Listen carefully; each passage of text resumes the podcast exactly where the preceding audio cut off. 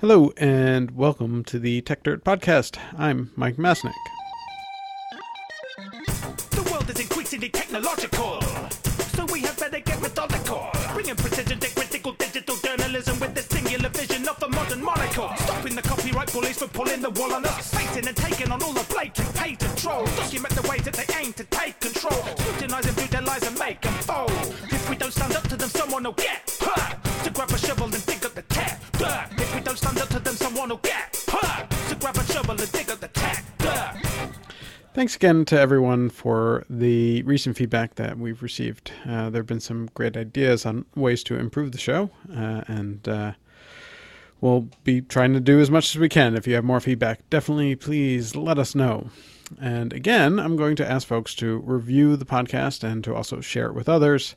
Uh, I know that I keep saying this, but we actually do see an impact when people do this. So I'm going to occasionally remind everyone to please review us online wherever you can, iTunes or wherever else, and also to share the show with others uh, to get them listening to it as well. Now, as for today's show, we're going to talk about an idea that's been around for many, many years, but has long been one of those ideas that was 10 years away and always will be, or at least it's felt that way. And that's the idea of mass customization. The idea, in case you're unfamiliar with it, is that the 20th century really was built around the Industrial Revolution, and with it, the idea of mass production. The idea of small batch or, or, custom production became something of a relic or something that was promoted as artisanal in order to, to boost its price, but was never a very big industry. Instead, the Industrial Revolution was really all about giant factories and somewhat forced consensus on products. Mass production made things much, much cheaper, but also meant conformity uh, in a lot of different ways. Products were identical uh, which they needed to be to uh, to make the economies of scale work. You could set up a factory line to punch out millions of identical items, produce them for very low cost, and send them basically anywhere in the world. And for many of us, it's the story of our own lives surrounded by items that were mass produced. But starting somewhat early in the internet age, people began discussing the idea of mass customization. And that is, could the digital and internet revolutions create a sort of best of both worlds scenario where we could still get the economies of scale of mass production, but the benefits and customization of more individual and customized craft work. There have been some attempts at this over the years, but none have really caught on. However, it's possible that we may finally be reaching a tipping point. The rise of things like 3D printing certainly has enabled at least some level of customization on making physical goods, but we're seeing many more areas beyond that where mass customization seems possible.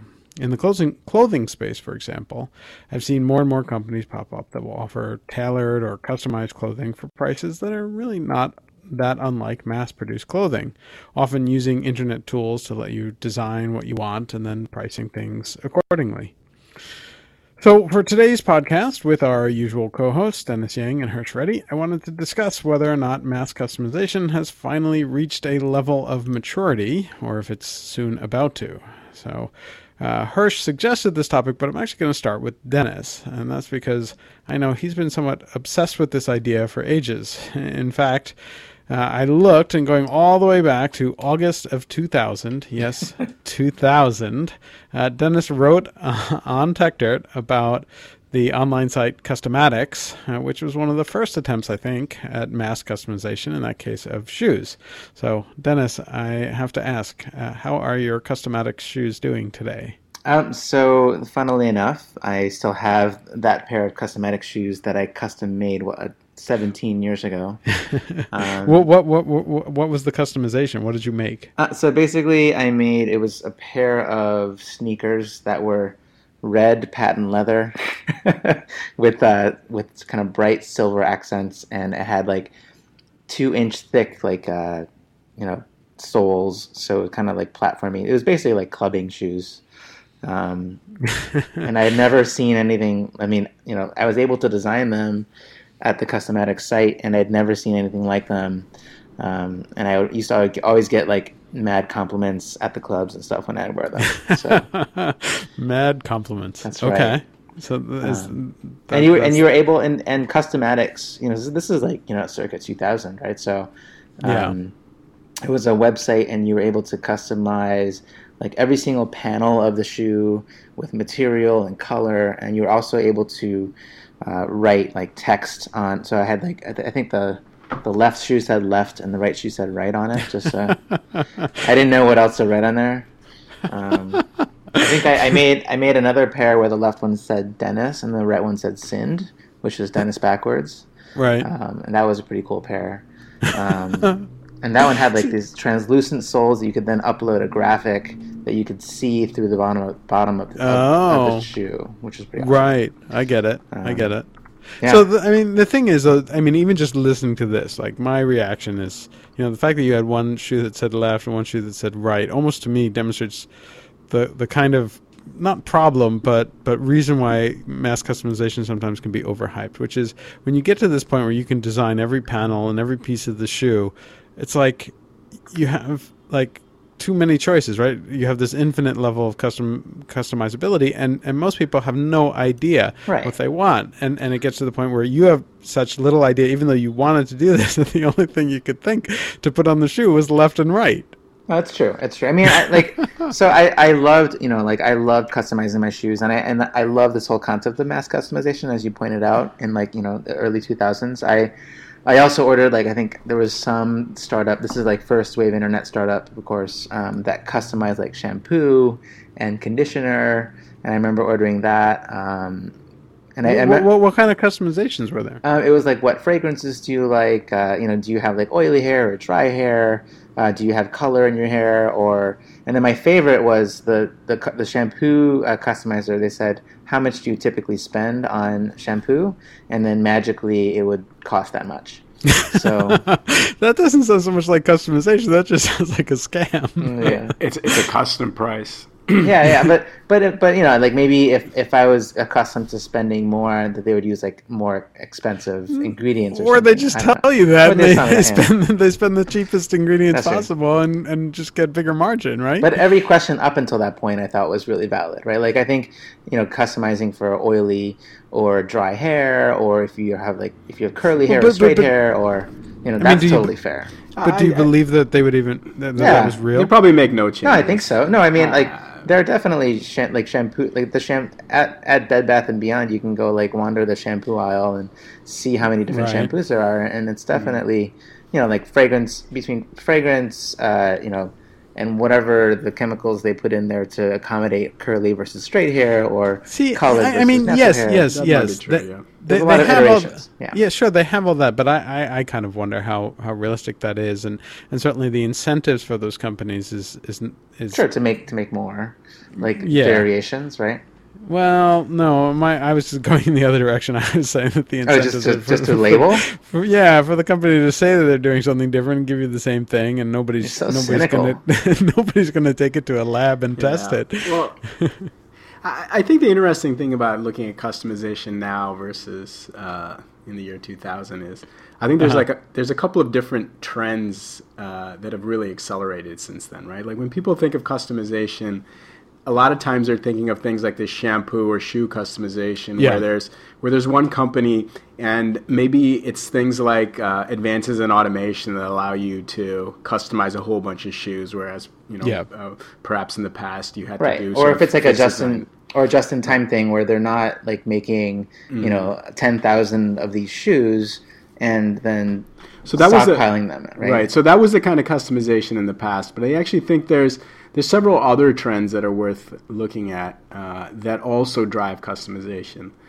And one is the connection of in like the two-sided marketplace of makers and consumers of places like Etsy and eBay, et cetera, Yep. where people that make very uh, that have very small uh, workshops can really connect with the specific consumers that want those goods that they Yeah. can make custom goods for.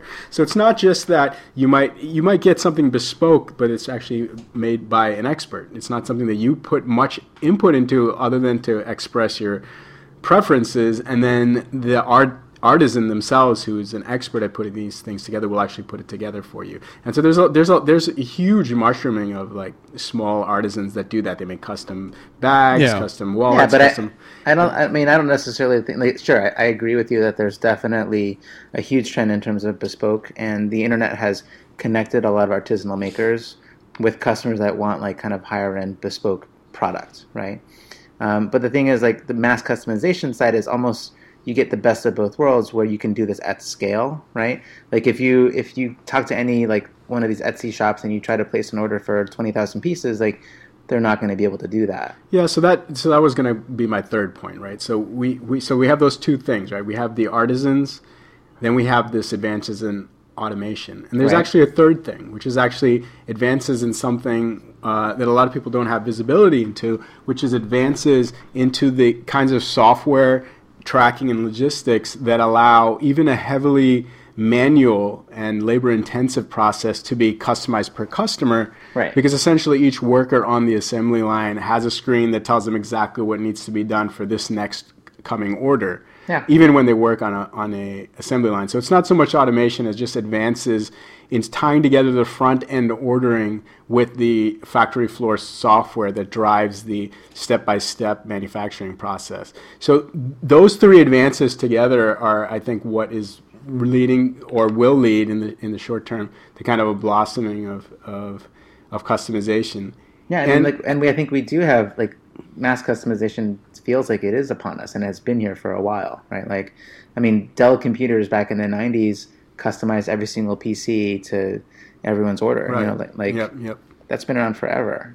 Yep, yep, and I and I think that's only expanding. And I think in the past, like if you would look at, at Dell's uh, factory floor, a lot of the software that you would s- have seen on Dell's assembly line was probably something that Dell and its specific consultants put together for Dell, right? And Right. then, but now you can actually go and you can find almost off the shelf uh, combinations of, of, of front end shop uh, software, like you know, to run a web portal, and then on the back end, sort of uh, ability to take that order information and, and sort of split it up into specifically what uh, what tasks need to be done on each station on a, on a factory floor. Like you can almost put that together like uh, like Legos. Like that kind of software is now out there, and there's and there's vendors out there. So it really it if you are somebody who has capital and is starting a factory, you don't necessarily need to go find a uh, a you know a, a a crack team to put this together for you. You might actually be able to just put together off the shelf, and I think that's driving customization as well. Right, and I, I mean, I'd also point out, like even in like the day to day like food space, you know, Starbucks is arguably like the most mass customizing retailer out there, where every single order is made exactly to the user's, the customer's specifications, right? And they have like you know hun- hundreds of thousands of iterations between, uh, you know, type of milk, type of foam, how many shots of whatever flavor. You know, it's ridiculous how many combinations of product that you can come up with at Starbucks. Yeah, but that's. I mean, I, I still think of that as as being a little different than. Than, eh, than mass customization. yeah, But you know what the thing that Starbucks does not have? The thing that Starbucks does not have is is the curation element where like this has actually happened to me. I've walked into a Starbucks and I've said, "You have all these ingredients. Make me the closest thing you can possibly do to a Thai iced coffee or a Vietnamese iced coffee." And Yeah, they don't know mean- how to do it. They just Right. they have no idea what what which of these things come together would do that. Well, right? there's Like- an app. There is an app out there. Um, I don't know what it's called, but basically, it has a whole bunch of these secret Starbucks recipes. Mm-hmm. Um, so you could, so have they they apparently have like a butterbeer recipe that's from. Um, they can make something from the Harry Potter, um, like Chronicles. I guess it's some some disgusting drink that tastes like butter and beer together, given the Starbucks like combinations. so. If you want a Thai iced tea, I bet the secret Starbucks menu app has a recipe for you that you can tell your barista. Um, it's like you know, three Oh, shots I like almond, two shots espresso, whatever, heavy cream, etc. Huh. But it'd be Yeah. pretty cool. How do I- they I price that? They they price it. You can do, you can actually try it on, on the app. The app is the, one of the best ways to customize your drink, um, and they'll build it all. Pricing is dynamic, so. Um, yeah, I mean, food food is a whole whole other. I guess, as I Yeah. understand, food. I mean, like- like, food- You think food- it's different, but it's not. Like the same advances that Hersh was mentioning in terms of like process and you know automation kind of applies to food as well, right? Like you, in order to mass customization Yeah. to work, you need these things.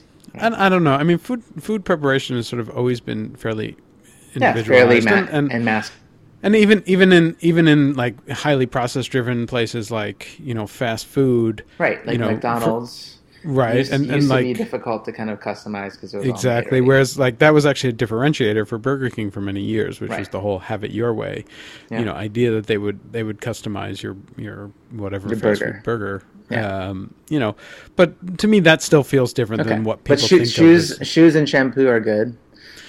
Um, sure, clo- but Cloth, Yeah. I mean, clothing in general seems to be like getting a lot of customization. That that's one that Really. I've I've definitely seen a lot of, and and you know I've, been sort of like exploring that space a little a little bit just because I'm interested in it. Mm-hmm. Where I've been seeing more and more. It's very easy these days if you want to find like you know basically tailored T-shirts or, Yep. or not shirts, tailored you know button-down shirts or, Yep. or tailored clothing to exactly your size. Right. Like there are, there are you know hundreds of sites out there now that will do that with all different levels of sophistication. and at a good price. But is you know what? Yeah. Th- that Yeah. price factor there has not come from technology in that particular No. space. That's- it's just it's just sending the orders abroad to a place Yes. where where And so, it's so that was cheaper. that was a point that I was going to raise, which is how much of this is actually driven just by globalization, right? And the fact that it's now easy to you know connect the buyer in America with the you know tailor in Thailand or wherever it might be that, that, that they're But, you know yeah. actually and, doing and to the drop ship it for really, really cheap. Right? Exactly, and and the, the the ability, yes, to ship stuff around the world at, at very cheap prices, and, and you know to use the internet to send the orders and, and all this stuff, and you know take out all the middlemen expenses that historically would have made that you know too you know too cost prohibitive. Um, but it, it's still an interesting process, right? No, I, I think that's true. I mean, even even if it's completely labor intensive, right? and there's no Yeah. there's no robot involved in it at all. I think it's still very interesting. Um, the connecting the consumer somewhere with with someone who's doing a manual process. I think it becomes more interesting when we can sort of disintermediate the um, the sort of website owners in between, right? Like these people are taking a huge cut. Like I recently got a custom suit and made I can't remember the name of the place, but it was like some place called House of Bespoke or something like that. And and the price of the suit was like it was pretty cheap. It was like they were having some kind of holiday sale and it was like under five hundred dollars. Um, which you by the way, you know, you go to Macy's, just a regular off the rack suit will cost about the same amount, right? So Right. getting a custom made one for that is definitely a win. And I, I got the suit and the suit was great. And then a friend of mine told me like, hey, you know, if you go to Hong Kong or a place like this, you can get a custom suit for like $150 Yeah, right? And it'll be even better quality. And I was thinking about it, and I was like, these guys no doubt are using some tailors abroad, and they're taking that difference in the cost and they're pocketing it. And I don't pay, I mind paying more for a suit, but I'd rather go to the guy who's actually doing the tailoring, right? Like the being Yeah. the middleman in between running the website. I mean, this is like a really you know, kind of probably the lowest skill in the whole thing, right? Like they, if these if these tailors knew they could just open up Shopify storefronts, you Yeah. know, and things Well, like the- that, I mean, they, they is, would uh, they would do a lot better for themselves. I, I've started to see some of that actually, and and, and specifically in the suit space. Um, I've actually seen a couple, uh, mainly like crowdfunding projects that are basically exactly that that that will sort of tie you directly to to a tailor somewhere in Asia. It's always in Asia. Um, who will make you suits for for I've seen generally in the two hundred dollar range. Um, so you know there is some of that happening. It'll be interesting to see. I, I'm still curious though if you could, you know, could add more automation to the process as well. Um, Or you always, yeah, you always can. But but but specifically tailoring has been for whatever reason resistant to automation, right? There's there's entire uh, articles about this and research about Sure. this uh, where where people sort of trace the failed attempts to fully automate uh, even a simple th- article like T-shirt manufacturing, right? Like Yeah. you- you- it's it's very difficult to get the cutting Yeah. of cloth done right and the sewing of it uh, for whatever reason. It's just we haven't really even gotten into the other thing, which is like the whole 3D printing thing, right? So like, Yeah. I don't I don't think I've seen any kind of consumer. I think people there've been lots of attempts. Has, has there been any like truly successful mass 3D printed product yet?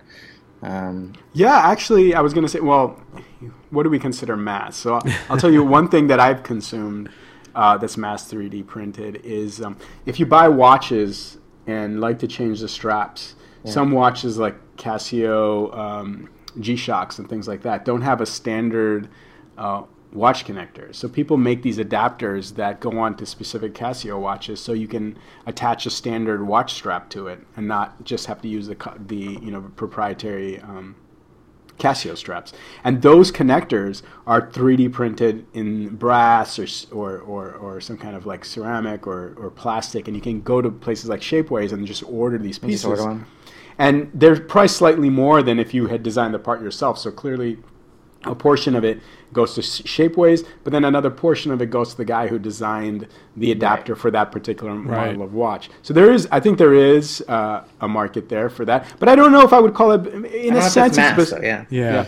It, it And- is and just- the- the it's- thing- it, it does qualify as bespoke, though. I think. Yeah, It's it's like, 'cause bespoke, you- sure. I mean, the, But I the don't know if thing the thing that I've definitely seen is like 3D printing is still really good for like prototyping and stuff. And I've seen lots of, you know, and again, this is just mainly going back to like crowdfunding projects and looking at them. You see a lot of them where they'll show up sort of a prototype that is 3D printed or has 3D printed components, and then part of the idea of, of doing a crowdfunding is in order to To not make it 3D to printed. not make it 3D No, printed I- beca- I- because well that's that's what I see all the time because it's still once you get to a certain scale Right. it's The still unit is- cheaper is- is yeah expensive. cheaper. it- it's cheaper for sure. it- and and also just the speed I mean 3D printing is still really really slow Yeah. So, so the aircraft that we make at Zipline, right? We use a, a huge number of 3D parts there, and and you know uh, we're at a scale now where there's some of them where we could f- for sure sort of just convert them over to doing kind of uh, you know mold plastic and absorb Right. the sort of fixed costs in making those molds. But I'll tell you, there's an advantage to, to having 3D printing even in a mass market pro- even in a you know a, a product that you're making several thousand copies of. And the advantage there is that you can rev the product Yeah. easier. Right? Yeah. Like you can make slight changes here and there. Um, you can make localization changes and those kinds of things.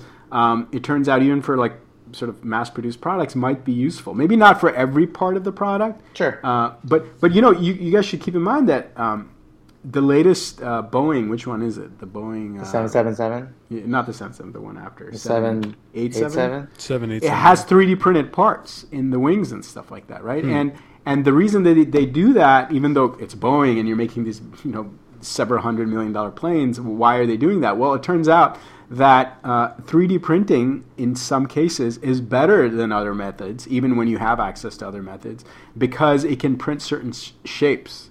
And, Right. and and that aren't necessarily possible with uh, molding, and they can build internal structures essentially when Or they're machining. Well, it's kind of like machining used to be. Like machining was is a definite like was was a great process to make custom parts. Um, 3D printing is just kind of the opposite, right? Instead of like an, an a subtractive process, it's an additive one. Right, right. Um, and they're So, both but- very custom, right? So Yeah, but you can't machine the internals of a of a wing spar, right? But you can 3D print it so that it has a lattice structure on inside, right? Like so, those are the, some of the Yeah, I mean, I mean- you have with 3D printing. and vice versa. There are some things you can probably machine that you, that are more No, no, yeah, difficult exactly. to 3D print, right? So, Yeah. um, I don't know, but like in terms of mass, like I think Adidas is coming out with a, a truly 3D printed shoe that will be for the like for like instead of mass producing it, and it does have some of the structures that you were talking about. There's like a lattice structure in but, the but sole. will it will it also be customizable Um, I don't. I mean, I would hope so, right? Like, why would why bother 3D printing it if it's not cheaper? If it's not, well, I guess it's a 333 dollar show uh, shoe. um, it looks Um, cool though. Um, I'd love to try it. I mean, it, it looks it looks pretty awesome.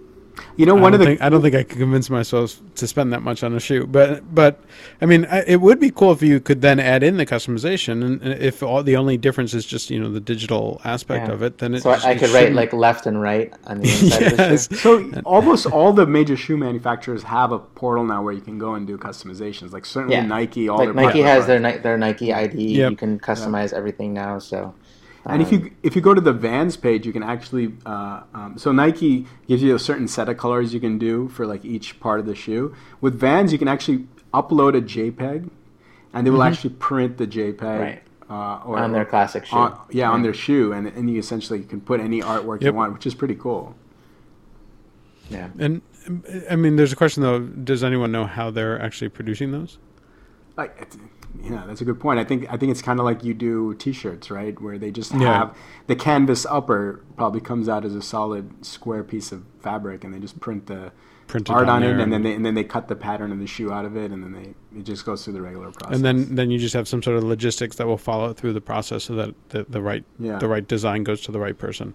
Yeah. So again, it's sort of there is there is at least some aspect of the, the technological logistics part that that makes that possible. Um, But certainly, you know, part of that too is just the fact that the the screen printing technology necessary to do that has gotten much better, right? I mean, Right. y- and you even see this in in things like you know the, the just the t-shirt space you know historically you had the sites like cafe press and and zazzle right that where you could do you know custom orders but they actually tended to be really expensive unless you got into really large numbers just because the you know the fixed costs of printing one shirt uh, is fairly expensive. Uh, you know, the marginal cost of getting that second shirt after you do the first was was much much lower. Um, but these days, like the printing technology has gotten good enough that even doing one-offs can be done really really cheaply. yeah, I, it's a fundamentally different process, right? Like you said before, I think it was a screen process. Yeah. Now I think it might be more akin to sort of an inkjet printer or Yeah. something like that, where you just kind of actually have you're just printing each one somehow. Right. You just need to have the right digital file line up, and, and then everything is fine. You don't have to do the the sort of you know heavy upfront cost of of doing uh, you know setting up a screen or whatever. I'm actually curious if um, what the, the the cost differential is now between doing a mass run shirt versus these one-off shirts. At, at a certain point, like it probably converges, right? Um, Yeah, I mean, you know, and I don't, I don't know for sure the details here, but like, you know, we use Teespring to do T-shirts for Tech Dirt all the time, um, and that's been interesting. And they've sort of changed their models in the basically year or year and a half that we've been using them, um, where it used to be like you would get sort of, um, you know, if you would have to hit a certain threshold before you could print the shirts. Um, so you would need to get like t- 10 or 15 or you know 20 people to actually buy a shirt before it would officially Yeah. you know, tip um, they changed that now it's just like you know one shirt and, and the project is So is basically, go. They've like operationalized and made it super cheap to kind of set up those, and they, they do like high quality like screens, or they're Yep. doing like the, the Well, the, it's- the print on demand stuff. it's it's print on demand, but it, it is really high quality. I mean, it's it's you know, um, you know, we we've certainly been very happy with the quality of, of the shirts. I, I don't want to make this into an advertisement just for for Tech shirts, which are wonderful, and you can check them out and get them at Teespring. But uh, yeah, um, you know, it's you know, and and they sort of changed the model. It used to be basically like you know, as you got into higher and higher numbers of a particular shirt within a particular time frame, you know, the margin that you would get on those shirts would would, would increase pretty Right. dramatically. And then they they've since changed the model where now like you definitely do get a benefit to selling a lot of shirts, but like the the shift is a lot less dramatic. It starts you you know the lower end now. to me, the unit cost that- is actually the fun. It's the, it's the same for them probably. right? Yeah, just- so it's it's more gotten- like I'm making a deal.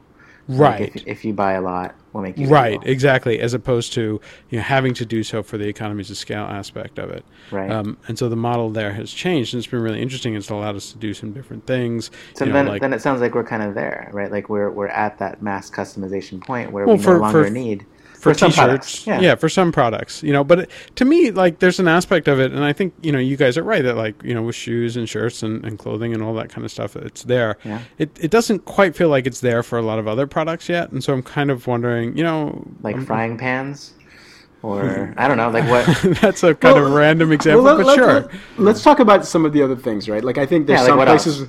well, In some places, customization has actually gone backwards. I think, as as Dennis mentioned earlier on, you know, we used to buy computers from Dell where they were sort of customized to a T, Yep. right? Like we would say, we want exactly this board, this, et cetera, et cetera, right? Now we've kind of gone backwards. When you go into the Mac store and you go to buy a Mac, there's like there's like three models. That's that's for Mac, right? But Yeah. like, I mean, for for other stuff, you know, I, I always buy ThinkPads, and I still have the ability to customize every you know every last bit of it.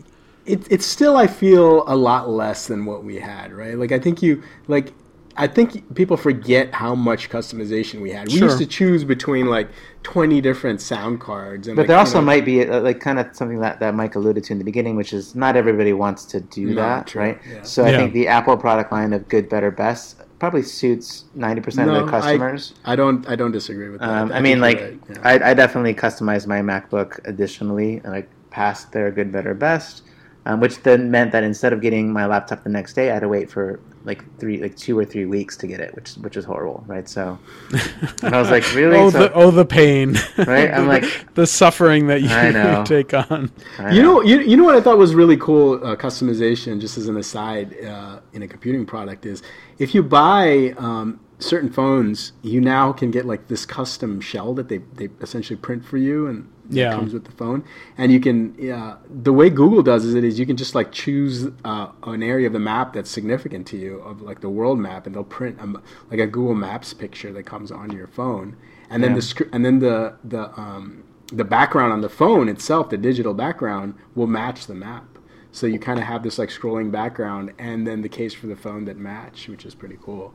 Um, and then some of the other companies have gone even beyond that. Like I think uh, Motorola will, you know, uh, print you like custom material um, shells for your phones and things like that as well, which is. I Pretty mean, actually, related to that, did you see uh, like like maybe a few weeks ago there was some vendor on Amazon that had essentially flooded the entire iPhone case market with like print-on-demand uh, iPhone cases of all ridiculous sorts.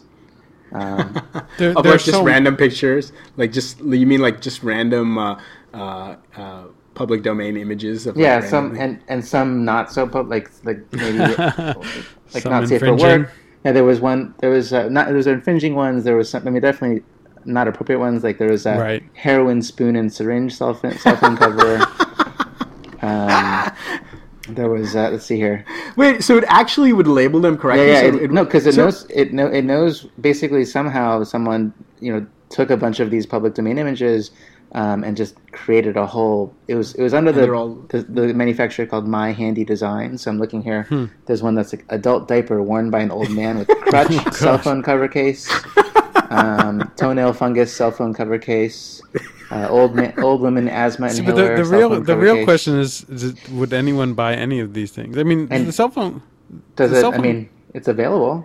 yeah, I know. I mean, that's and that's interesting in its own right. But like the cell phone case market is really interesting because, like, you know, I've definitely seen this over the years where, um, like, you know, and just recently I got a new cell phone and.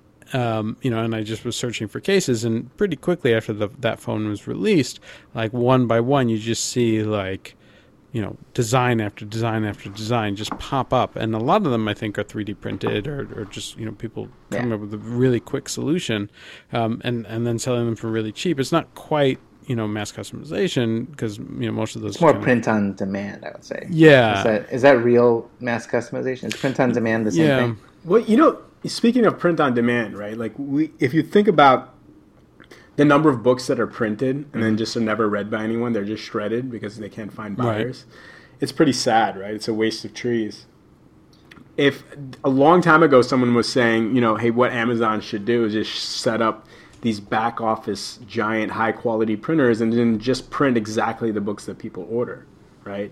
And then then dispatch the payment to the publishers. And I don't I don't think that ever worked out because they couldn't make the deal with the publishers to, you know, have the publishers. I mean, they do some information. of that, right? They do have print on demand. They Yeah, bought Amazon- a print I- on demand No, they do- print on demand. They do yeah. print on demand for their own books, but I don't think they do it for like other publishers. Yeah, Maybe I they think do now. I I forget. I uh, yeah, I don't remember exactly if they do or So, not. but you know that kind of thing is. It, it But the thing makes is too, like imagine imagine taking that a step further, right? I mean, imagine if if they did that with actual customization, right? Not just print the book, but like print customizable books, right?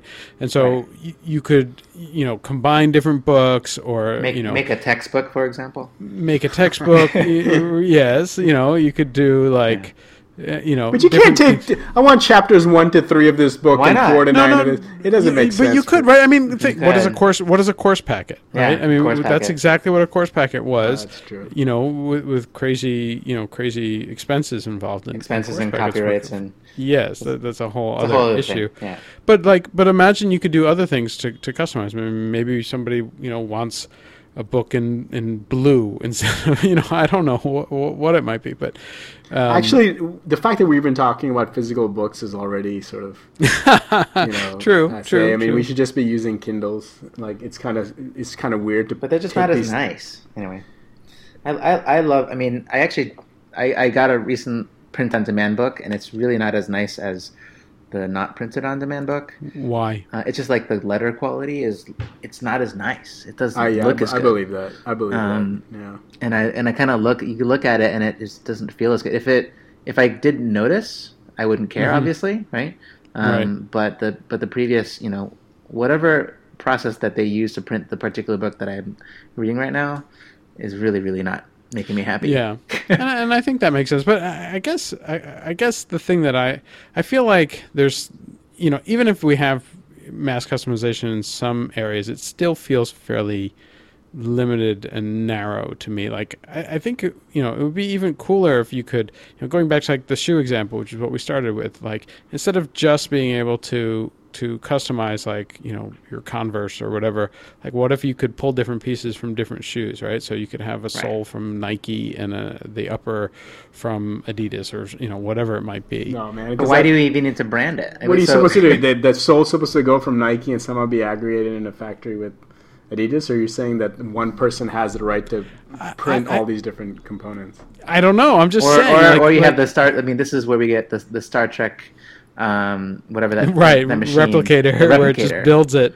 Right. i mean but that's you know and that's that's the promise that some people are saying about 3d printers which is like you'll you won't ever order these products anymore you'll order the different pieces Yeah. and then you'll just So print I them want, I want like a Reebok pump with a Nike Air Max sole. right Um, No, but assembly, no, assembly is still a, a complaint. I, I Sure, don't yes, think that we're, yes, and we're yes, nowhere but close to that. But, but but but that's the question is like are we going to get to that point i mean there are obviously lots of ip issues involved in making that kind of thing possible but it's certainly something that that that feels to me more like you know the Like- exciting like future as opposed to customization. like right as a, opposed to just like putting left and right on your your left we can and make right our we can make our own collabs, collaborations. Quick, quick question that just occurred to me, Dennis. Did you put left and right on the proper shoe, or did you put them on the I, wrong I one? thought about doing the wrong ones, but I thought that would be probably confusing to myself.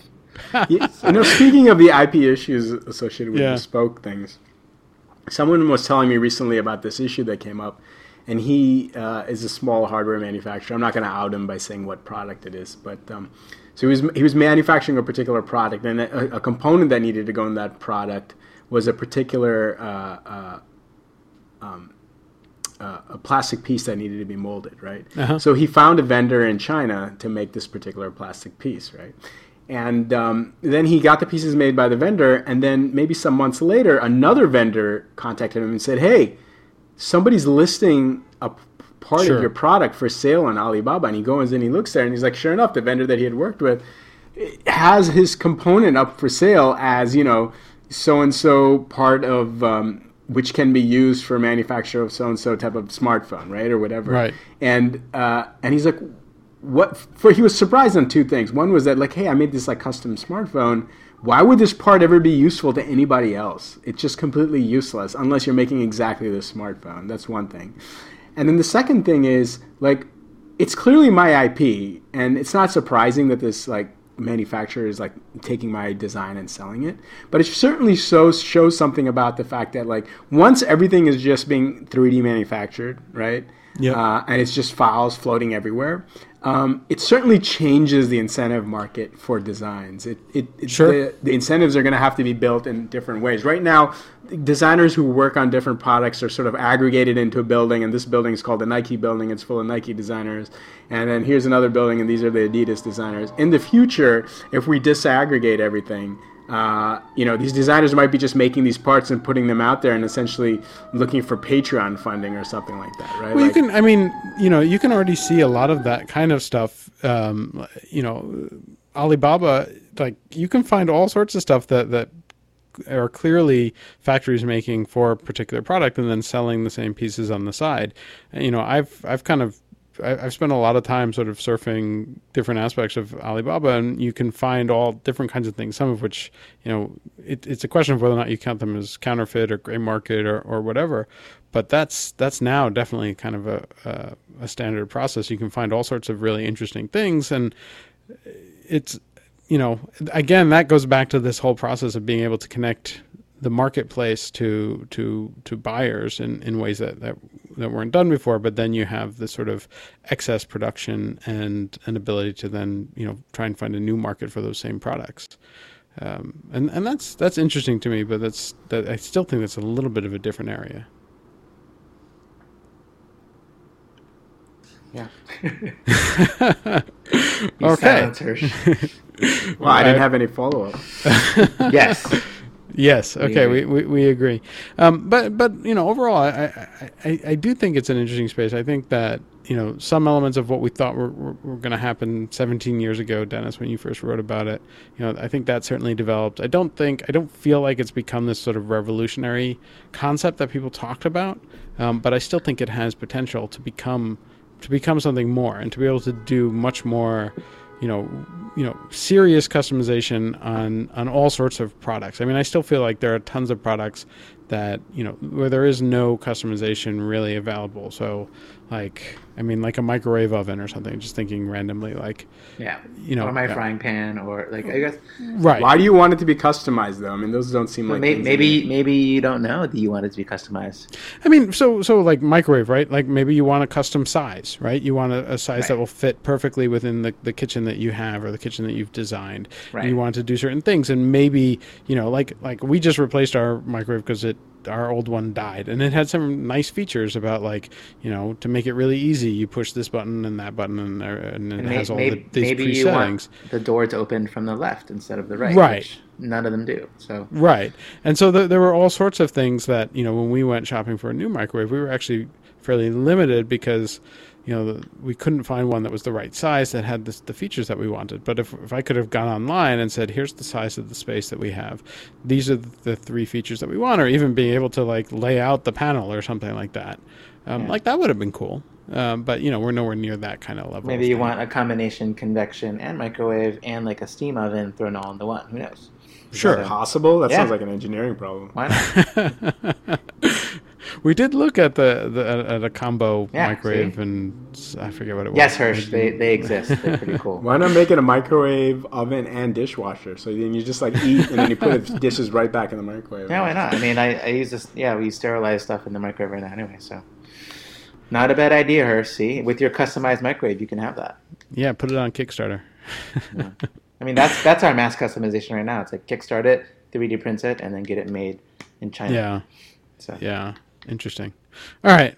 Well, unless either of you have any serious uh, additional statements on mass customization, I think we're I think we're about done with this one. yeah. and if anyone wants my my shoes are going in the donation pile, I, I guess maybe I, won't. Your of nice. Customatix, your left and right shoes. So if you happen to see shoes, at the Goodwill, and they say left and right on them, and they're red patent leather. Those are my shoes. those are Dennis's Customatix shoes. Go find them uh, and send us a picture. All right.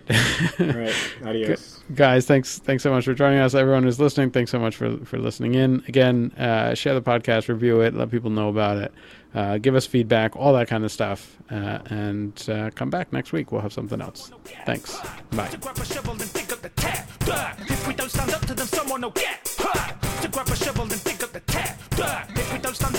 wanna get hurt. So grab a shovel and dig up the tap.